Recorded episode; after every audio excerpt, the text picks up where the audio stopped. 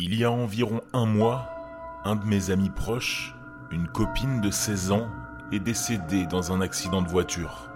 J'étais dévasté et je suis tombé dans une dépression assez profonde. Mon père a été très compréhensif à ce moment-là et il a suggéré que je prenne un animal de compagnie pour m'aider à surmonter cette perte. Ma mère a toujours été une sorte de brute, de dur à cuire. Elle n'aime pas montrer ses émotions et ne supportait pas que les autres le fassent. Elle m'a dit de m'en remettre rapidement et que la vie continuait. Elle déteste aussi la présence d'animaux à la maison.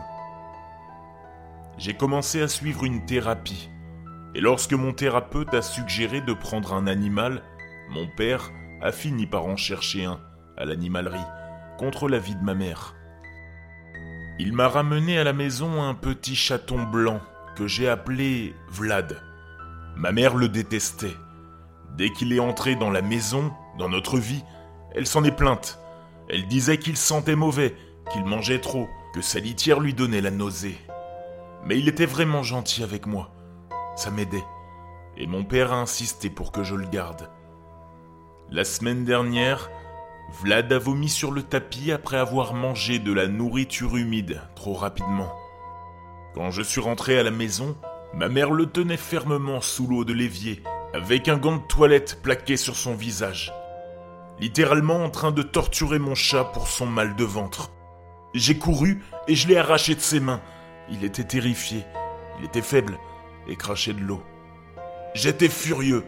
Je l'ai traité de tous les noms, que c'était une personne horrible, et j'ai emmené Vlad chez le vétérinaire pour m'assurer qu'il allait bien.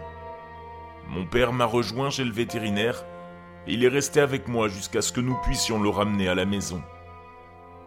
Mon père était furieux contre ma mère aussi.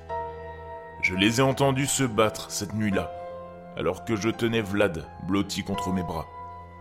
J'ai entendu les cris de ma mère, et puis le bruit des robinets de la baignoire qui coulait, et puis ces cris étouffés et puis un gargouillement, haletant, son étouffement. Et puis, le robinet s'est arrêté, et je n'ai plus rien entendu. Je pense que Vlad est en sécurité maintenant, grâce à mon incroyable père.